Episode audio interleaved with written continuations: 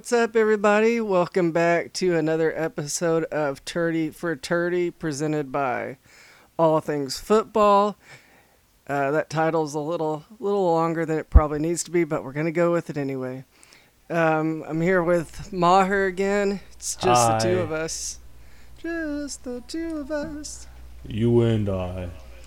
I've got another story for him. Um, if the last one, I don't know if a lot of people knew that, but it wasn't very. Um, I mean, it was a well-known thing. This is go. We're going a little more obscure. We're digging a little bit deeper tonight.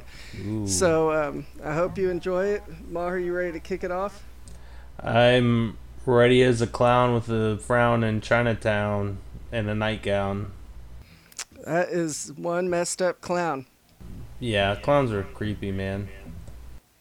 So I want to start off with a question. What was when was the first time you ever played fantasy football? Do you remember like around when you started playing? I'm gonna be honest. I honestly didn't start playing fantasy football until probably college, and we had a, uh, or I don't know if it was with you guys first. It was either that league or a work league I did uh, when I was in college. So I was honestly probably 18. Oh wow. That yeah, is- I just you're a yeah. late bloomer. Well, I mean, I just didn't do it. Uh, well, I didn't really have friends, so So I was when I was getting this ready, I thought about that question, and um, I actually remember the first year I started was probably the year after the Rams won the Super Bowl with Kurt Warner. I mean, that's it's like their only Super Bowl. was that the But- year that the Titans lost the Super Bowl? Correct. And um, but my favorite memory about fantasy football, I don't know why I hadn't thought about this in years, but I thought about it while I was writing this. There was one year where I didn't have anybody to play fantasy football with because it wasn't super popular yet. It hadn't hit there. My cousin played, but he was he was an adult and he was in like uh, a league that drafted in person and put up a hundred dollars a person, and I didn't have a hundred dollars because I was like in middle school. So I, um, I you got to this- get them while you're young. I found this uh, website that was like a kids fantasy football website, Oh, this was- sounds creepy. and it was this right. This that's where I'm going with this. It was, I mean, it was the same as any other fantasy football website, but it was like kids fantasy football. And I remember joining it and playing in that league that year. I drafted Michael Vick, first pick overall. He broke his leg in the preseason. That was like this was 2003. Uh, He broke his leg in the preseason, was done for the season, and I lost every game. But as I was thinking about this, and I was like, Wait, you lost every game against like made up kids on the computer? No, I mean I didn't lose every game, but I lost a fair share because I I drafted Michael Vick and I hadn't quite figured out how to do free agency yet. I kind of I kind of was in this mode of where I figured you're stuck with the team you drafted. I hadn't really gotten good at playing the waiver wire.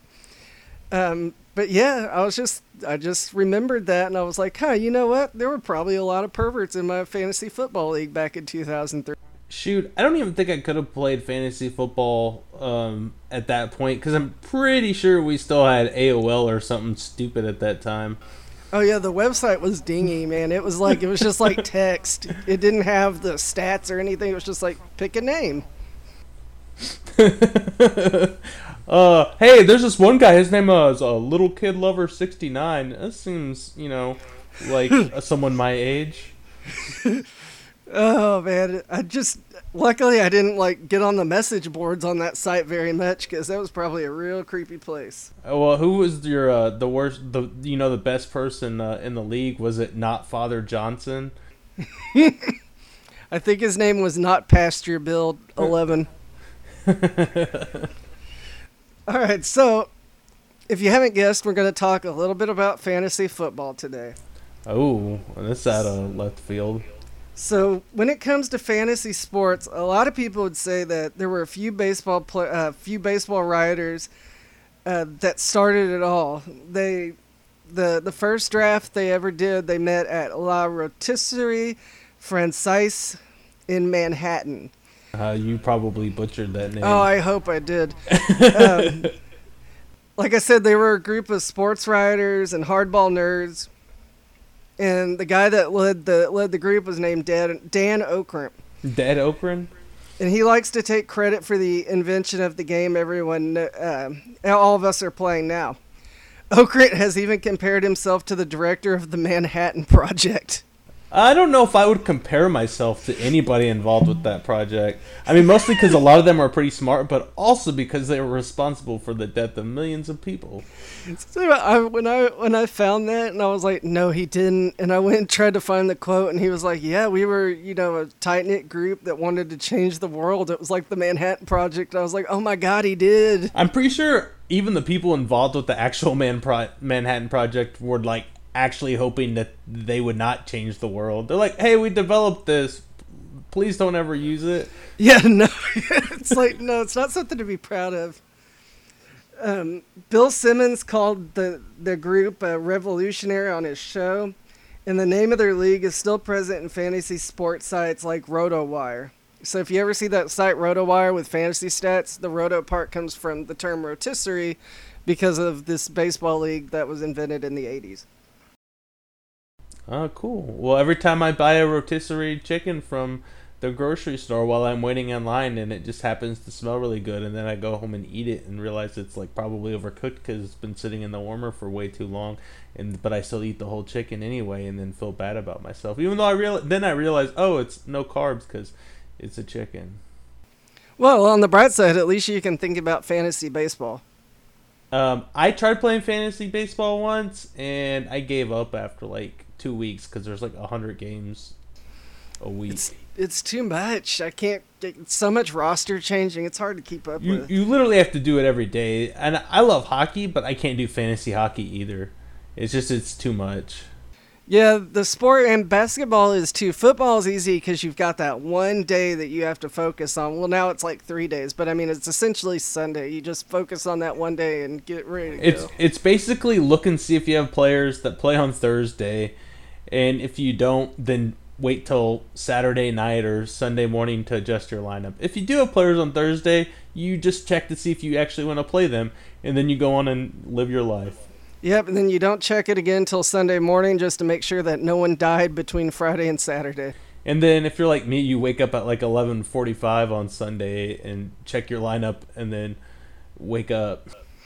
In college, I lost so many games because I would wake up at like 11:55 and you know go to the restroom and like get the get the sleep out of my eyes and then I would forget to check it and then I'd look at my phone at 12:01 and notice that I had 3 people on a bye week. I Classic, classic Andrew. I can't tell you how many times the last in the last three years that I just woke up at twelve oh one or something stupid and I my lineup or just enough to where like I had a panic attack. I was like, oh, I still got time. And then by the time I grabbed my phone, it was uh, I just missed the the deadline. And it's actually it, it made me lose a couple games, but yeah, I don't have that problem anymore the worst is when you uh, like you check your phone at 11:58 and you start trying to change your lineup and as you're changing it you think too long and then it locks as you're trying to change it then you're stuck with the lineup you didn't want in the first place.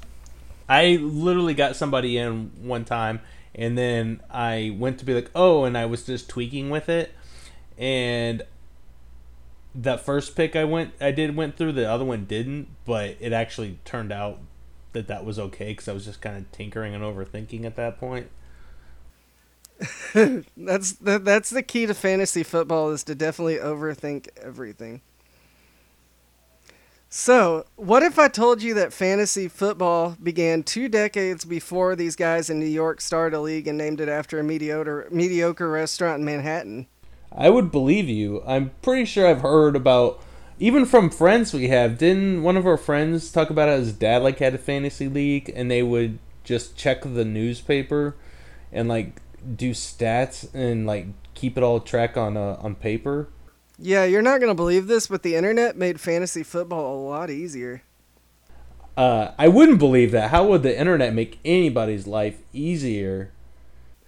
So, our story begins in 19. Oh, by, the, by the way, did you see what I did there? I stole 30 for 30 shtick by asking you, what if I told you? totally was trying to steal that. Oh. What if I told you that you're stupid and you smell bad and you pronounce your P's too aggressively?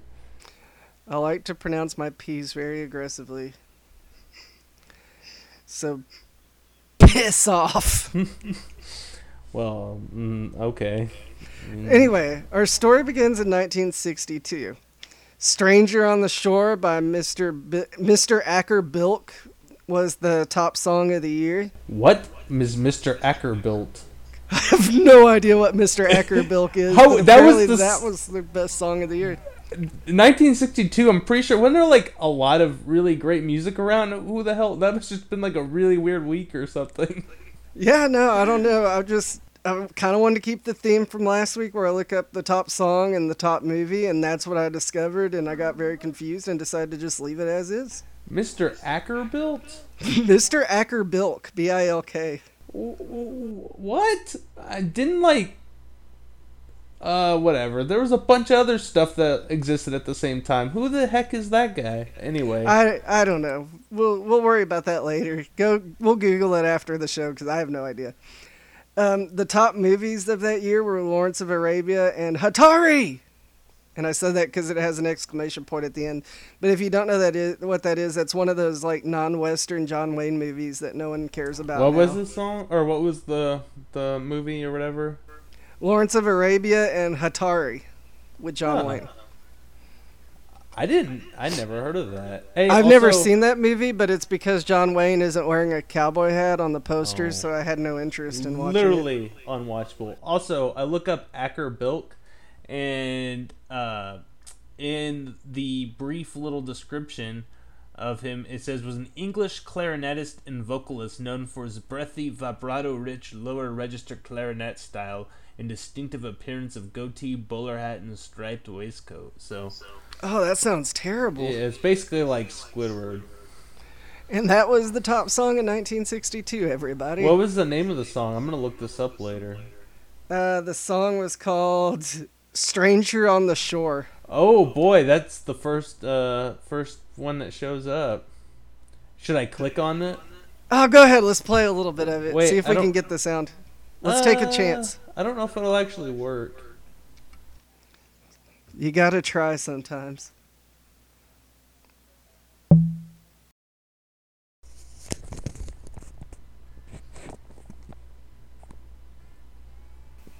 Sorry, everybody. We're just looking for Mr. Ackerbilk. Can you hear it? No, I can't hear anything. All right, that was uh, terrible. That was a terrible well, radio. All the sound was going through my headphones, so I was trying to like hold the mic up to the headphone. You know what? We'll circle back to this at the end because I think I can actually play it and pick it up. But we'll move on from now because that's uh, gonna take a while. I, yeah, no. Um, it's basically like if you're familiar with SpongeBob, I think he's just like a talented Squidward. He's got a really round head too, and eight legs. Okay, so he's just he's just Squidward. All right. So anyway, Bill Winkenbach, known as Wink owned a minority stake in a new football franchise called the Oakland Raiders. The team was part of the AFL and had finished 1 and 13 the year before. On a particularly bad road trip in October, in which the Raiders were outscored 71 to 43, Wink and two of his friends, Raiders PR man Bill Tunnell and Oakland sports writer Scotty Stirling. Scott Sterling. Oh, what's up with these names? They're all either like the what's the what do you call the comic names where they're like um I don't know, like uh, what am I trying to think of? It's the '60s when people had names like Scotty or Ralphie or Teddy, or it's like Bi- the honeymoon. Billy Tunnell. I mean, that's a weird name. And then who who was the other guy? Scotty we- Sterling. Yeah, and then yeah, I mean, I'm sure he had a really strong face. Oh man, that's such a great YouTube video. Every time I see his name in this story, my head just goes to Scott Sterling. Best uh, soccer player ever. Best I'm goalkeeper sorry, goalkeeper in the world. So they gathered together in a midtown Manhattan hotel room and sketched out the rules for a game that would eventually become fantasy football.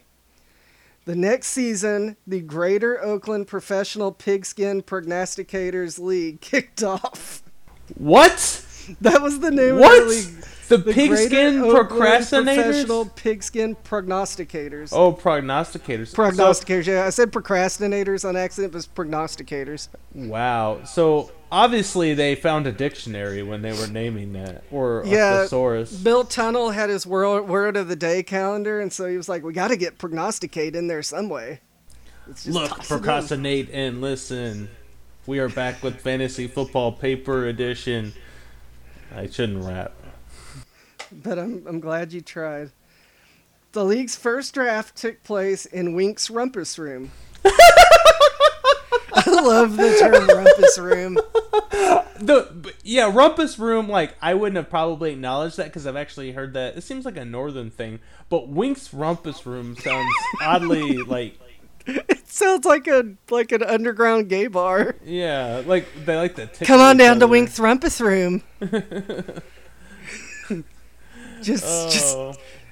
just make sure you wear your leather to Wink's Rumpus Room. Hey, it's Wink's rumpus room. Ooh. We we won't mess with your rum too much. With your rum too much. so many of the concepts in modern fantasy football were present in this fair in this first league, but in a very simple form. Uh, they had head-to-head matchups. They had snake draft. Um, that was 20 rounds, I- by I- the way. Oh, I too like drafting snakes. You got cobras, uh, cottonmouth, vipers, um, garden snakes. Uh, I ran out of snakes. Anacondas. Did you say water moccasins? I did. Uh, water moccasin is a cottonmouth. I'm pretty sure. You son of a bitch. uh, they also had a substitution system, and it was all found in the first Go PPL. That's what I'm going to call it to shorten it up. The Go PPL charter. I too like to go pee pee. Go PP. Go LOL. PPPL actually is what I should say. Go PPPL.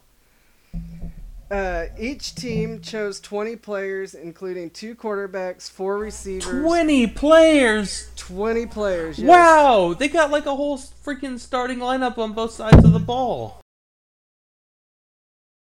That is correct. They did have a- That is correct. They did have a, a, a basically a starting lineup uh, on both sides. So they had two quarterbacks that started, uh, four receivers, four running backs, two kickers on each team, and four defensive players.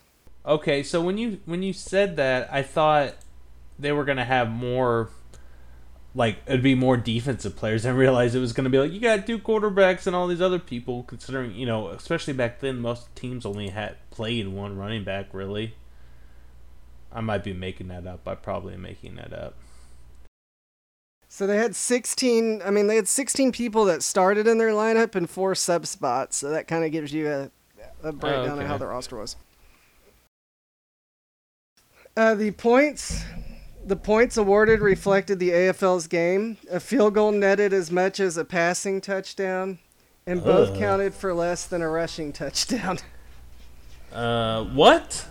Yeah, so apparently field goals were very, very important to the Go PPPL people. I think it's really funny that they made uh, rushing touchdowns worth so much, considering it was definitely at that point probably 100% a running league and not as much of a passing league.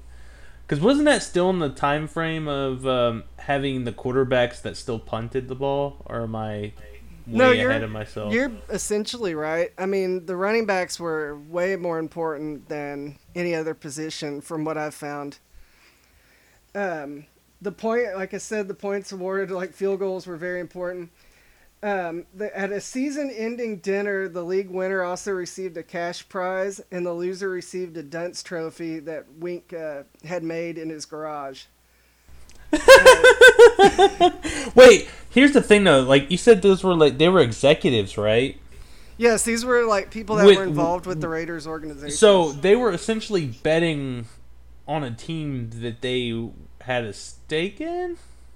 correct. So they Things were were different Ro- back they were then. they were Pete Rosen it up. Yeah, things were different back then. They also, because the AFL was kind of a new league, they also had um, they were allowed eight of their slots on their team. They were allowed to draft NFL players. So they were also doing like a multi league thing where they had some from the AFL and some from the NFL. I mean, to be honest, that actually makes sense because uh, wasn't the NFL slightly bigger at the time too? Oh yeah, it was it was a lot bigger. Uh, Gerald Winkenbach, Wink's son, uh, said that the league's custom the league custom dictated that the Dunce Trophy be displayed in a prominent place in the loser's house. So that was kind of like their um, like from the league the Sacko. It was basically like the Sacko, and you had to have it on your mantle or someplace where people could come over and see it and make sure it was it was there. Wait, so Wink's son was old enough to be involved with this. What was his name? Was he Wink Wink? Wink, Winky Wink. Uh, no, he actually wasn't involved. This was from an article he was talking about um, when he was a kid. So he was some kid walking around and he's like, "Daddy, what is that?" And he's like, "It's the losing trophy, son." Son, that's though-" what losers get. And then he's like, "Oh no, Daddy, we suck again." And then he turned into Rob Schneider. That's Winktastic. Uh, fantasy football at the time was not available to the masses. This was a very small group. Well, you shouldn't be allowed play. doing you shouldn't be doing fantasy football at church anyway. True. Although I'm sure in this day and age everybody is. They were listening. I imagine some guy with the old timey like radio sitting there pretending like he's reading his his Bible or uh, Missalette, and he's just like, "Oh yeah, for you know non Catholics, it's a fake Bible that has." I feel like if church churches really really want to get people in, they should have TVs behind the service that show all the football games, and then they should give like a five minute break in the middle of uh, in the middle of the service to set your fantasy lineup. Well, to be honest, since we don't live in a weird part of the country that's way behind everybody else, we never had to deal with missing a game to go to church. So it's, we'd go even if we went at eleven or something, we'd get back and the game starting, which you know. Where I grew up, the only game you could watch was the Cowgirls. It's not like I was missing anything. yeah, hell, at that point you'd rather be in church. Do I want to watch Drew Bledsoe, Drew Bledsoe get beat up? Oh, Drew Bledsoe. Drew Bledsoe! Oh, oh no! Five hundred dollar. So the charter limber, lim, uh, limbered, the charter limited membership to Wait. men with a close connection to the Raiders franchise, whether it be in management or the media. Wow. So basically, like we said, all these people were involved in the Raiders organization. I I feel like the if the fact that it's like just the entire Raiders. I wonder who drafted like the Raiders players and just would like casually walk up to one of them and be like, "Hey, I got you in my fantasy league. I need you to do this." And the guy probably looked at him like, "What the hell is fantasy?" He's like, I need at least two passing touchdowns, and they're like, well, that's not going to happen because nobody passes the ball. What's a forward pass? I do know that George Blanda was the first overall draft pick, but it was before he played for the Raiders. He was still on the Oilers, so Oh, they, shoot. they were just they were just a little ahead of when he actually joined the Raiders. Uh, what if what if that had the the entire responsibility of of him coming to the Raiders like this guy can do it all. He can throw, he can punt. Mr. Blanda, I had you on my fantasy team. Can you come to the Raiders? and they'd be like, "Sure, okay, what the hell's fantasy?" I'm just gonna keep saying that for whenever we bring players in because I'm sure they're like, "What the hell are you talking about, Willis?" So, despite it being a small circle, it's pretty amazing who some of these people ended up being. Uh, Scotty Stirling, the sports writer who helped write the rules, uh, ended up becoming a general manager of the New York Knicks and a vice president in the NBA. Okay, so I guess he's like, "Yeah, I suck at fantasy football. I'm just gonna switch over to the NBA." Yeah, I'm not sure how that happened, but hey, good for him. They also had Ron Wolf, who was at the time was just a low-level scout for the Raiders, but he ended up being um, in the Packers front office and was part of um, bringing in Brett Favre and leading him to glory during the '90s. Wow, that guy must have been old when when he did that. Because I mean, you're saying what were we talking about? What year are we talking about? We're about? talking about now? '63, so that's 30 years. He was probably like five or thirty, so he's probably Oh. fifty or sixty when he was I, working for the I was Pack. imagining some 80 year old guy, but oh, I like that Brett Favre guy. He reminds me of Back when I drafted day, I Blando. have drafted him number one. Oh, back when I drafted Blando and we had to write all of our stuff down on the on on napkins at the bar we were drinking at, and I got a country accent even though I worked for the Raiders and probably lived in California my whole life. of California way. Uh, the league met most Fridays for a long lunch to trash talk, make side bets, and submit their lineups for the weekend. imagining can I I'm imagining these people just being like a group of work people who really just didn't care about their jobs and were like looking for excuses to just do stupid stuff and like we're gonna go like to a two hour lunch today like oh like I want to go like nah we're, we're we're it's a meeting and then they just talked about their made up fantasy football league for two hours Right? It sounds And like drank, the league. and then went like back it actually work. sounds like the league, like meeting up at a bar and talking fantasy nonstop and basically ignoring your work. I can't even imagine how probably exciting that would have been to make this thing and and to literally do it just be like I'm going to make the rules and then I imagine whoever the commissioner was just losing and then uh changing the rule the next week. Actually, I'll tell you why that's totally wrong because the commissioner was Wink, and as you'll see as this story goes on, he was very strict about everything staying the same. Oh, well, I mean that's good, you know, wink wink. He was very And I'm not talking about Junior. Um, Winkenbach was the commissioner because he had um, a business that had a mimeograph machine, which allowed him to produce scores and standings that he could deliver to all the team owners uh, every Tuesday. so he Um, basically would make like a little newspaper for the league every Is Tuesday. is that what a mimeograph is? yeah, it's like a printer. Oh, So the man who has a printer has the power. Well, I mean, in the se- in the '60s, yeah. Uh, I'm surprised they just didn't like teletype everything to each other. Look up teletype; it was a thing. It's like a fax machine, but worse. So I don't know if you caught it a second ago, but like I said, they would meet on Fridays to submit their lineups. Everybody had to have their lineups in Friday um, before like one o'clock in the afternoon, so they had to submit their lineup at lunch basically to make sure they got it in and uh, made it official. I mean, that actually makes sense. I'm, I, I mean, I imagine like the only reason you can do things the way we do now is because it's on the internet and it's instant. When you actually have to have a guy probably handwrite a whole spreadsheet of stuff, it's not like he, you know, you probably I, imagine these people keeping duplicates of their stuff. So like someone's like, "Oh, it's a shame you started this guy," and he's like, "No, I started this guy," and then they have I sent like, you my lineup Yeah. by carrier pigeon. Why did you not get it? Yeah. I sent you this in Morse code. I know it's not the Morse code wasn't a thing then, but you know, whatever. I sent you a candygram. I sent you a stripogram. It Why was didn't guy. you change my lineup? Andy Mousalimas was a founding member of the Go PPPL, Mousalimas. In the late 60s, he bought a now famous Oakland bar called the King's X Sports Bar.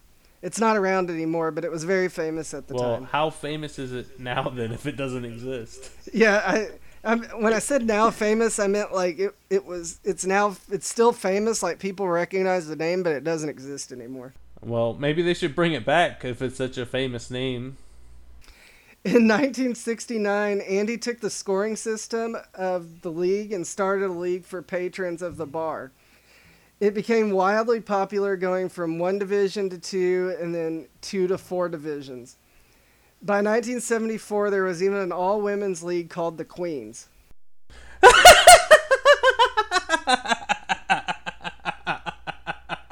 I don't know why that's funny. It's funny because it's ridiculous. Like, uh, the name is just silly. The Queens. I think it's also funny that there was like a woman's fantasy league during that time frame when there was so much like misogyny and all that like men are superior stuff. I know, I was actually on. impressed by that. That's really progressive. Like you gotta bake a cake while the game's going on, and then they're like peeking around the corner, like trying to watch it on their you know huge thirteen inch TV. Yeah, you kind of figured that like the women probably wanted their own league, but you would you would think that the men wouldn't allow it, so they were like sitting in the corner of the bar, like, "Hey, I'm gonna go ahead and draft Gale Sayers." Well, And would you would, the guys are like, "Are the women over there drafting?" would you say they wanted a league of their own? But um, tis. Uh, during draft nights, Mousalimas served prime rib and had to hire extra help. Friday nights would pop off because everyone would meet to turn in their lineups. Um, at prime times, the bar would fill with over 200 people playing fantasy football. Man, times they did a change.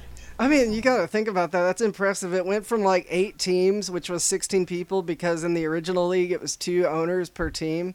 So there was only 16 guys playing, and within 10 years they had a bar that would fill up just to play it. Oh, 10 years happened? Wow. I thought we were talking about like the next year, and I was even more No, impressed. no, this was 1974 because they kept it relatively the same until uh, Mousalimas bought that bar in the late 60s. I think he bought it in 68, and he's the guy that's credited with like bringing it to everyone. Well, Mussolini did have to sew his head back on after the people in Italy played soccer with it.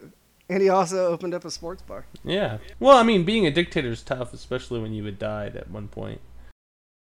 So it was safe to say that Oakland had kind of a fantasy football craze going at that time, like at least in the sports community. I mean, it was becoming a big deal. Wink, however, was not a fan of the growing popularity. Mousalimas offered the game to everyone and a common sense rule change that I'm about to talk to, and eventually that's um, going to have some ramifications on the league. So let's go into that rule change. So Mousalimas noticed some issues with the simple scoring system that they had. I mean, I don't, I can't imagine where you'd see issues where a field goal counts as much as a passing touchdown. But hey, I feel like they would have realized these rules in the 10 years that they'd been doing this, but yeah, but but um, Wink was very against changing anything. But, I mean, when you make something that's brand new, you can't expect it to be right the first time. Well, he did. I mean, we changed laws for a reason. There's a reason amendments have been adjusted and added. So uh, here's where this change came in. In 1972, the Raiders' Pete Banaszak scored eight rushing touchdowns on 563 yards. Green Bay's John Brockington ran for 1,100 yards and only scored fi- first, uh, four touchdowns. This is basically the first example of the touchdown vulture. One guy's just running at the goal line and the other's picking up yards all over the field. Um, Andy was bothered by this and uh, thought that uh, Brockington should be getting more points because of his yardage totals. He decided to implement a scoring system, uh, a, a new scoring change at King's X. Players would get points for yardage and bonus points if touchdowns were scored from farther out. Oh, that seems just a little too complicated. He was excited with the changes that he made and invited Wink to try it out in his second division. Winkenbach declined and kicked him out of the league. That's pretty funny, actually. Like, I don't the- like this. Not only do I reject this, I reject you. Go away. That's what I'm saying. This dude was very was very hardcore about his rules, his way, and then this guy comes in with a much smarter system and is just like, uh, "Nah, I don't like that. You're out." I- didn't even just say like, "No, we're not going to do that." He was like, "I'm so mad at you for making these claims and these changes that you get the hell out of my league." I award you no points, and may God have mercy on your soul. He was very conservative, Mousalimas says. I give him credit for creating it, no question, but he was wrong about the rules, and by kicking me out, he did me a favor. I concentrated on the King's X draft. By 1973, we had people coming into the main dining room, seeing the leaderboards, and asking, What is that? So, um, I don't know if you could have guessed this or not, but scoring was sort of a pain in the ass for both leagues. Well, so here's my thing. So you couldn't literally couldn't watch any game other than the game that was on in your area, right? Or I mean, you had four channels at that point, so I'm assuming you were reading a newspaper and hoping they were giving you stats on people you had. Like I, I can't imagine it being that easy to get a box score back then. It's actually more complicated than that. Since Bay Area media outlets usually only reported on the local teams, which would have been the 49ers in the NFL and then the Raiders in the AFL, uh, Andy had to call up newspapers and television stations in other, season, in other cities and beg for results. They often hung up on him thinking that he was just some bookie. Uh, Winkenbach ran into a similar issue where he was calling these other media outlets, and even though they knew who he was, they would get annoyed by him constantly calling them every week. And sometimes he'd even call them on Sundays for stat checks to the point where they just started ignoring his calls. And that made me realize how hard it probably would have been to be a bookie back then, even. Like, I mean, Yeah, I guess you just could got a listen. question real quick. I guess I just need to know how many yards that uh, Blanda threw for, and they tell him, and he goes, "Ha ha, Tom, you lost a lot of money, sir. What'd you say? Oh, nothing. I was yeah, just curious. the whole man, it makes you really take for granted how uh, much easier it is to get information now.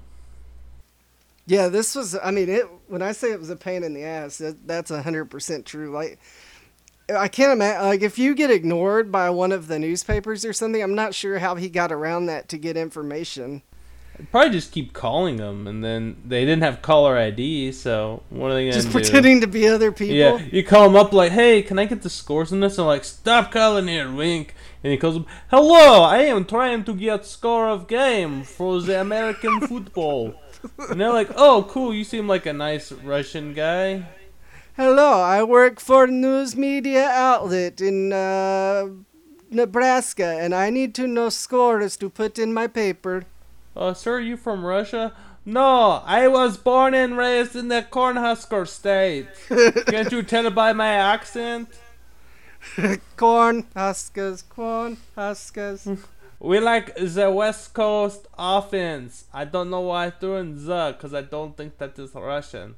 yeah, we're all over the place. Yeah, I think I went like French and some kind of Baltic. German, French, Russian. Uh, the lack of information was so bad that in one instance, uh, one of the Kings X fantasy players drafted an NFL player named J.V. Cain. HIV Cain? No, just J.V. Cain, junior varsity Cain. Oh, okay. Is that opposed to um uh I I don't know. I thought I had a joke and I didn't. So the problem with drafting J.V. Cain is nobody knew this, but he had actually died at training camp that year. What? Yeah, they drafted a dead guy. The lack of information was so bad they drafted a guy that had died. wow. Um Wow, they really you messed that up.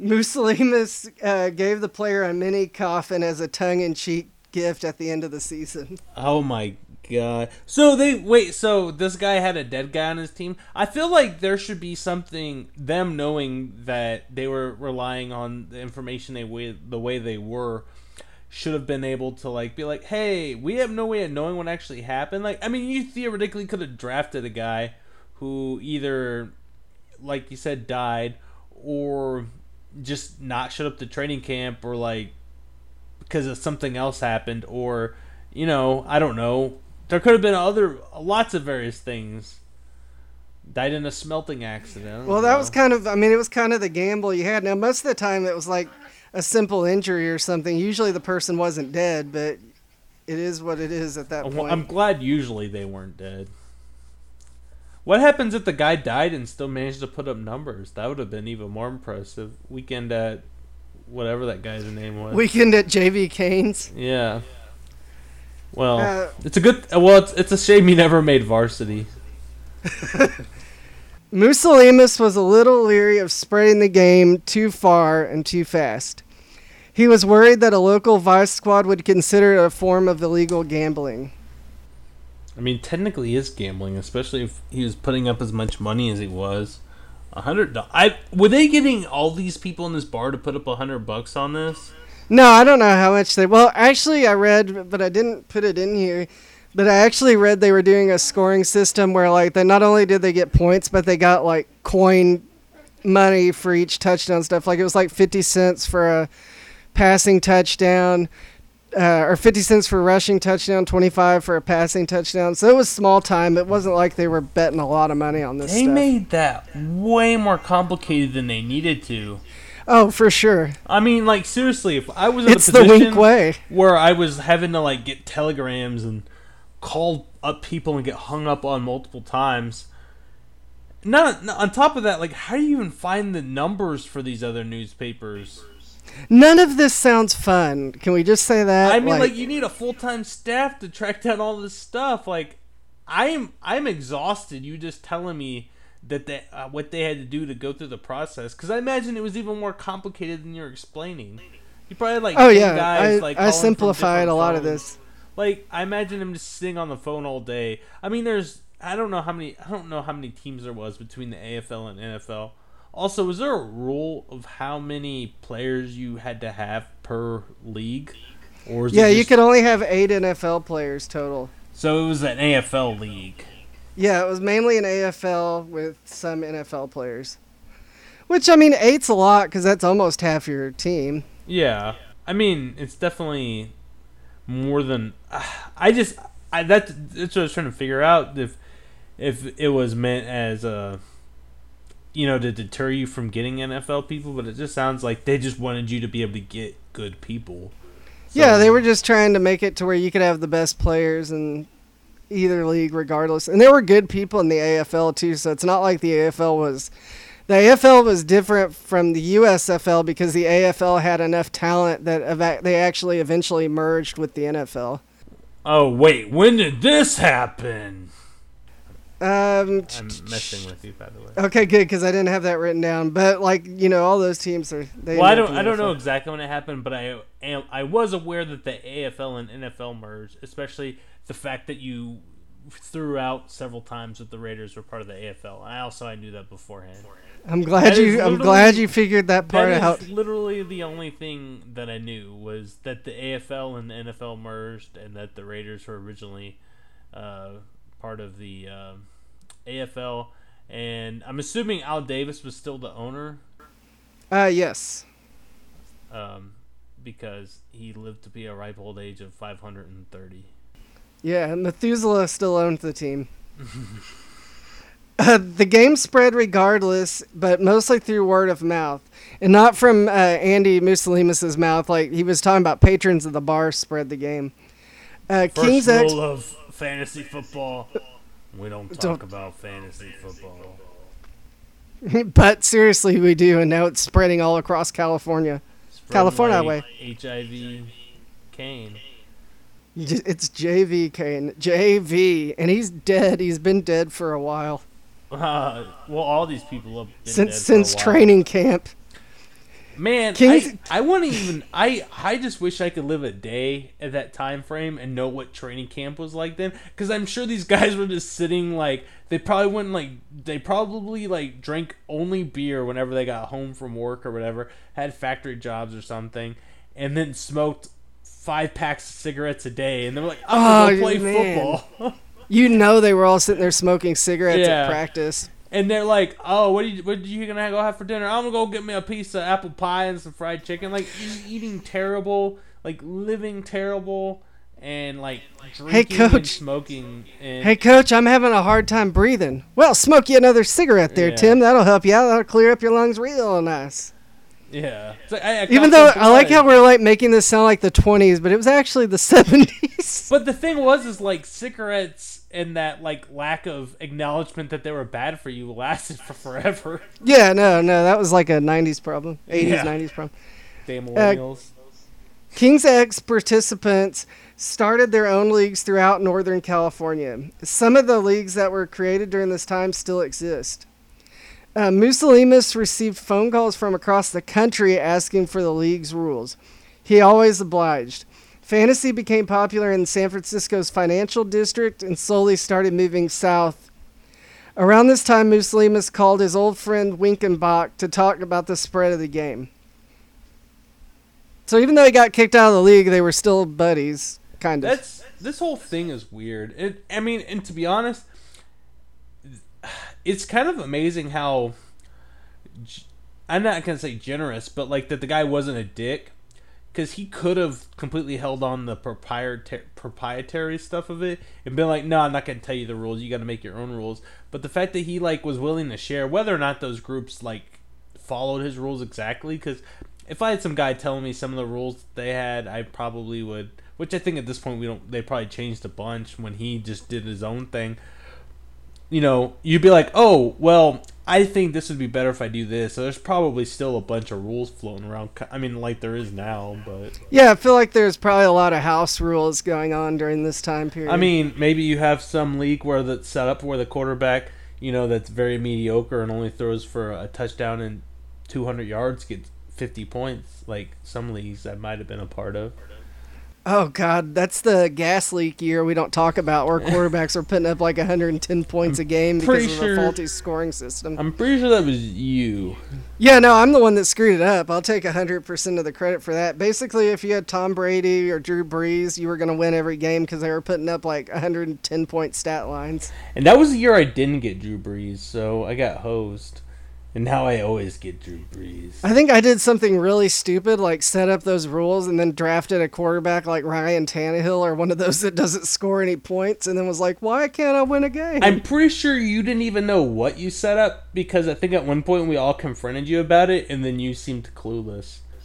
Yeah, no, I well basically I dug my I dug my heels in and just said I'm not changing it, which was a bad choice at the time. We had and then we had like two tight ends and their point scoring was weird. Like it was just it was. Look, awkward. I'm an individual defensive player guy though. I like having an IDP, at least a couple of them. I mean, it, I don't care if you it like makes DP. You, it makes you a little more knowledgeable. This 2018, you can have your own needs and wants. I well, I need and I want an IDP. I mean, if you like DP, that's up to you. I love some IDP. You know. P. Let me say my P's with authority. Well, I mean, just because you like DP doesn't mean we all have to. Anyway, when Andy called Wink, this is how the conversation went. He said, Hey, Wink, I think this is going to spread. What do you think about copywriting it? Wink said, Nah, I don't want to. Wow. He, well, how about me? I'd like to copyright it because people keep calling my bar for the rules. Wink responded with, Over my dead body. And then I'm waiting for you to say in the next like two sentences that Wink died, and then he did what I wanted to do anyway. No, not exactly. As it spread across California, the Winkenbach family um, still got together to attend Raiders home games. The family says now that they love football, but outside of a few obligatory "we should all be billionaire" jokes, nobody gives fantasy much thought. For years, they didn't even know what fantasy football was. They just thought it was called Go PPPL. They're like, hey, mother, how do you feel about this fantasy football? Oh, what is that, son? It's, oh, what is that? It, it's called it, Go PPPL. It is that silly league the father created in the garage. Papa, Papa. oh, Papa. What is this fantasy you, everyone's what, playing? Why didn't you copyright this foolhardy endeavor at the time? Yeah. I don't want to over I don't want to skip over that. What a stupid idiot though. He like everyone in the country is playing this now. He could have been so rich with the proprietary rights of that, like you said earlier, and he blew it because he thought it was like this sacred thing that only the 16 people that started originally should be playing. That like is... he hated the idea of uh, Mussolini spreading it. He hated it even more when somebody tried to change his rules, even though the game was progressing and becoming a different game from when those rules were first set in place. Like he just made some really bonehead decisions. He sounds like a baby boomer. But but seriously, like how could he not acknowledge how much it grew? And it's not like he could he could refuse anybody from doing it. Like he had nothing to it. It was something that they created on their own. And then Mussolini took it over and he did whatever he wanted to it. And he even he didn't that, do the selfish yeah, thing either. Even, like he could have taken the proprietary rights because he, he was the one spreading the information. He could have, and there probably would have been no freaking proof that he stole it from him. It wouldn't have been like uh, Zuckerberg and the Winklevoss twins. Like there would have been nothing. Oh, I guess it would have been exactly like that. It, yeah, no, been, it would be definitely be like that. it would have been like that, and it's been funny that they were, you know, they were both winks. Uh, But people would have were- realized it so late that he would still get to keep most of the money he paid. He would made. He would have just had to pay out Wink a little bit of money. Yeah, well, shoot. I mean, it was everything was on pen and paper back then. All you got to do is lose something. Yeah, you can actually quotes. Google the, all of this and find the original draft sheet. Like it was all just pen and paper and handwritten, and it looked like scratch But paper. Like Here's just, the that's how it here's the thing. Like we we're making jokes about them, ca- like missing out on this cash cow, but I just don't think people thought like that back then. This is definitely like a modern mentality, and when I say modern mentality, I mean like in this internet. Um, what what do you call it? Uh, startup age where you can literally come up with a stupid idea of taking pictures of food and being able to identify people's penises and you know that being an idea for something Yeah, we live in a world That- that essentially was now a where if you have a dumb Valley idea that joke, you even think has the chance to make money, you basically copyright it before you even tell anybody about it. yeah. Yeah. No i mean that's the thing and it's just that mentality didn't exist. Like i don't think people realized that there was money in that. They just thought like ideas were free and you just had to like come up with it on your like if you wanted to be successful you had to make it successful. You couldn't rely on uh Word of mouth to grow it. yeah i mean it's just the whole thing was it it seems back asswards now but i'm sure at the time they were like forward thinking in a way Yeah, they were just thinking this is something we do as friends for fun. This doesn't have to do with anybody else but us, but it clearly did. I would. I mean, at least that one guy thought. I mean, Mussolini thought he'd make a lot of. He could make some money off of it. But at the end of the day, he didn't want to hurt his buddy Wink's feelings. Shoot, if I was Mussolini, I would. I would just be ruthless with it. I mean, he did rule Just Italy a with an iron ruthless fist. takeover. Yeah, just you know, just dictate it. Uh, we've all tried it once or twice, but no one is a big player, John, grandson of Wink, says. Still, he can't help but marvel at what his grandfather's invention has become. Every office I've ever worked in has had one or two leagues, he says. I kind of laugh whenever I hear stories from people talking about their fantasy drafts. It's like if you only knew. Well, he should. He, I'm sure he tells them. But the thing is, the other thing that I, I didn't really mention here at the end, but the guys that we talked about at the first, the baseball players from the rotisserie restaurant, um, they've made a ton of money off of claiming that they were the kings of fantasy football. They're like in a sports fantasy hall of fame, like that sports writers put them into. They've been on Bill Simmons' show, like I said earlier. Like those dudes became celebrities because of this, and Wink sat here and did it well before them and didn't make a dime. I mean, and be honest though, like that's an honest like football guy. Um, like I don't like. Would it have grown as much as it did had those guys, you know, been dicks about it and put copyright on everything? I, I don't know because it was like it did kind of become like a revolution in sports with the way that people would call up that bar and just get the rules and stuff.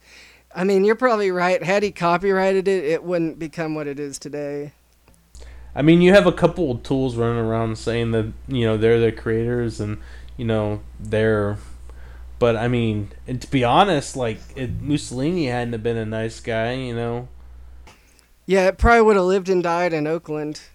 I'm sure somebody would have come up with it at some point, especially since fantasy baseball was becoming popular in the 80s, but it, it wouldn't have spread like it did through California. But here's the thing, though: like, had they did, had they copyrighted, would they even be able to keep track of it? I mean, seriously, like everybody's doing it on pen and paper out of bars and stuff. It's not like you can just track something down off emails and the web page and stuff. Like, you don't know what anybody's doing. I mean, you could have, you know, people in West Virginia making their bathtub gin and, you know, playing fantasy foosball. That's true. It's really hard to say. It just seems like looking back on it now, the smart move would have been to try to monetize it at some point. Yeah, but I mean, again, I think we're thinking in modern time mentality, you know, and not in back then, you know, stupid elder millennial thought process. So, no one from the Bay Area that played in the, and I just want to say it one more time because it's fun to say, but the Greater Oakland Pigskin Prognosticators League uh, in those early years could have known what it would become. Ooh, they And were the- the uh, GOP. You know, they were the second GOP. The second GOPPPL. G, you know, Uh, GOPP. You know me. P. L. In the 90s, magazines like Pro Football Weekly and Fantasy Digest began to pop up and give players an advantage in their leagues. FX released a show called The League that was all about fantasy football and showed just how out of hand side bets and trash talk could get. Uh, the GOPPL did a little of that, but recently things have gotten way more out of hand. Matthew Berry even released a book of some of the wildest fantasy stories he's heard in 2013. The book was called Fantasy Life. By the way, I really do enjoy the end of the season, like slash beginning of fantasy season, when just the internet just becomes where a lot of people post pictures of people who lost bets, and you have like large overweight men wearing tutus on the side of the road with signs saying "I lost my fantasy league" or just stupid stuff like that, and it makes you realize how much a part of culture that is to where that's acceptable. Yeah, it, it became a cultural phenomenon. Would you like to hear some of the stories from Matthew Berry's book to round out the show? Uh, I mean, not really. I think Matthew Berry is a joke, and he makes terrible picks and somehow still has a job. But you know, I wish I could be as terrible at my job as he is, and be as successful successful as he is. But trust me, what's not terrible is these stories that I'm going to read to you, even though you said you didn't want them. You're Well, I. I was just joking, but like he's essentially a a a, ter- a weatherman in a very like a very terrible weatherman. Essentially, No, he's wrong a lot. Like that's one thing I've noticed about him on ESPN. Every once in a while, he'll say something, and I'll think that it makes sense, and then I do it. Like starting Case Keenum this week because Oakland's defense, I mean not Oakland's, Kansas City's defense had allowed like three passing touchdowns a game. Um, I decided to go with Case Keenum against my gut, and that didn't work out. So it's stuff like that that just reminds me that not only him, but no one really knows what they're The- talking the- about when they give fantasy advice. You never know what's going to happen. to side tangent on that, I have started people because they were playing Kansas City's not great defense, and then people like went out, or you know, a quarterback went out, and then it's like nobody did anything the whole game. And I think Kansas City has some kind of weird luck charm around them. Andy Reid definitely sold his soul to the devil to no, get Kermit the. Frog. It's Showtime Mahomes. Why were they pushing that nickname so hard the other night? It's a terrible nickname. Wait, was it that or was it Magic Mahomes or Mahomes Magic? well, they said they said Magic Mahomes, but the name they were really pushing was Showtime Mahomes. That's I. That's a really every nickname they came up for him. They should just call him like. I still like the- Mahomie. the- yeah, Mahomie's good, or like Kermit the Thrower. I don't know. That's also terrible. Kermit the Throw Frog. like, I mean, seriously, like they're trying really too hard with the nicknames, especially adding magic to people's names. It doesn't fit. If the only person that's been successful this season that the magic would have fit into the name was Fitzpatrick. Fitz Magic, man. That yeah, one and works. and it's and Fitzmagic is a continuing thing because he's done this thing like three. Fitz or four Magic to times. Fitz Tragic. Oh, that's see, that's a good one right there. That's some horn magic right there. All right, so let's hop into some of these stories. I want to give you a couple of these to round out the show. So, the first one's called The Cheater. Travis had done it the right way. As the commissioner of a work league in 2010, he finished first in the regular season.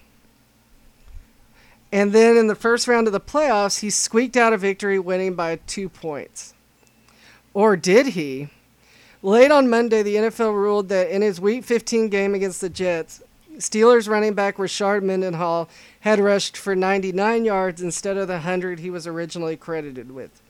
As a result of the stat change a day later, Travis actually lost his playoff game by two points.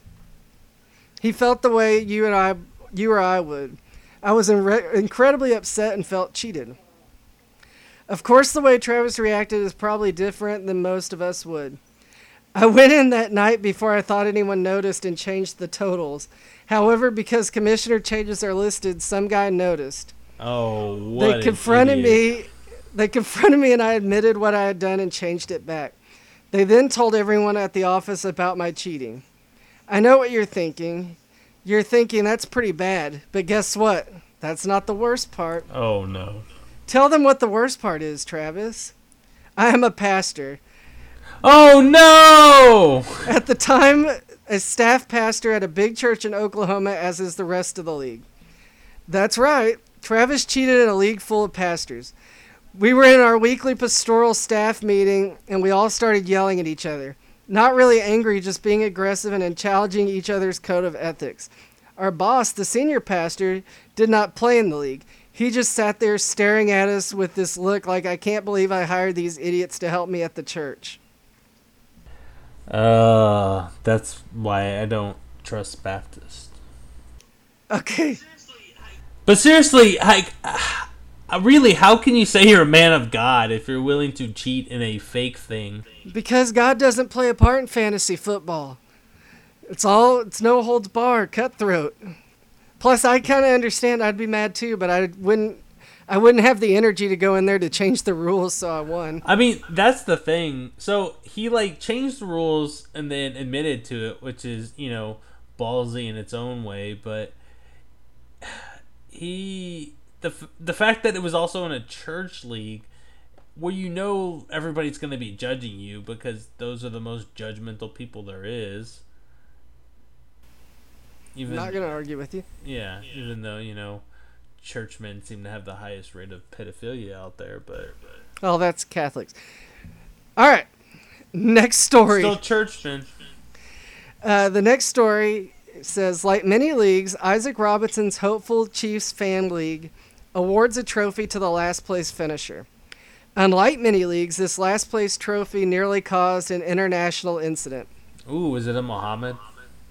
Oh no, they call I it the Mohamed Sanu. Mm, yeah, it's the Sanu Sanu Award. I was gonna make a joke, but it didn't come out. Mohamed Sanu you later. There you go. That's what I was trying to do. They call it the You Suck Balls Award. and it's basically.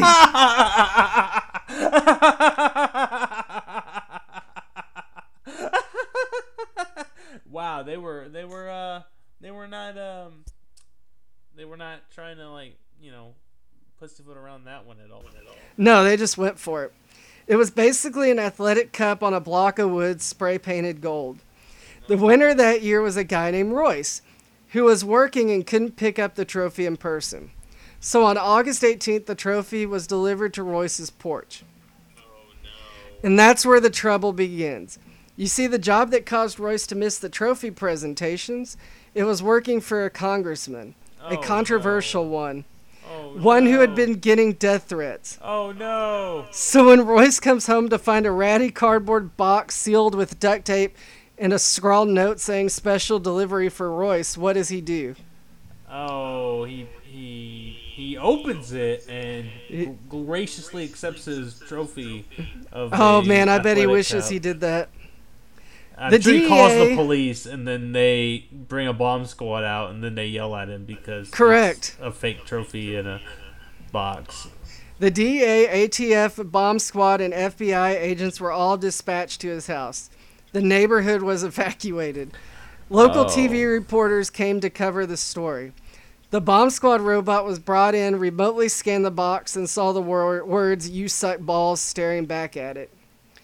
Isaac then spent many hours being interrogated by the FBI, explaining that no, he does not mean any threat to the congressman, congressman, and that Royce does in fact suck balls at fantasy football. I I imagine like them just having an, a nonchalant conversation while he's being interrogated. Once they realize what actually happened, because those guys are smart enough to where they realize like these guys are just morons and them just laughing about it and then having to like go out there and act like a dick whenever they do like a press conference or something. Yeah, you know, but they just want to make them sweat it out. Imagine how I can't even imagine how it would feel because that is the unluckiest circumstances. Because if you or I were to do that, it would just be like, oh, what's this, you know, ratty box out here? And we would open it and be like, oh, I guess we do suck balls. Um, oh no, anthrax. Yeah. Yeah. Well, I mean, you know, I eat anthrax for breakfast. Don't we all? This last, this is the last story I wanted to read to you, but um, Is Yeah, there other ones you don't want to read to me? No, there were a couple more, but this one this one's the perfect note to end on. There was once a 10-team league with a husband and wife who were managing their own teams. Very normal. The wi- the husband owned Buffalo Bills running back Fred Jackson, who was having a breakout season. The wife had Eagles running back LeSean McCoy, who was in the middle of a monster year. On the Sunday of Week 11 in the 2011 season, however, Fred Jackson broke a bone in his leg and was lost for the season. Like they couldn't find him. Like he was on Yeah, an he, island. he pulled a Vontae Davis and just left out of the locker room to never return. this is where the normal ends. Two days later, on Tuesday that week, tragedy struck. The wife suddenly and tragically passed away. Heartbreaking, Oh, right? Shit. Just That's- devastating. Yeah. That's, That is really sad. no, that's that's really messed up, and I have a feeling I'm not gonna feel bad for this guy for some reason. But that's really No, you'll still feel bad for him, but it's going to take a weird turn here. I on I think I know the turn. On Friday that very same week, just three days after the wife, wife passed away, a new transaction pops up on the league message board. The husband trades out for the year Fred Jackson to the wife for LeSean McCoy. Uh, I I knew I knew this was gonna happen, and I don't even know how I would react in that situation. So here's how they reacted. Clearly, the husband was controlling both teams. It's weird, but the guy just suffered a tragic and horrific loss. People grieve in different ways, so the, the league decides just to look the other way. The whole league, that is, except for one guy. This guy starts blasting the husband all over the message board, emailing him privately, calling him names, and yelling about the trade. Did the guy don't know care if she's dead. I don't care if she's dead. It's just bullshit. Finally, the husband responds with, Hey, it was her dying wish.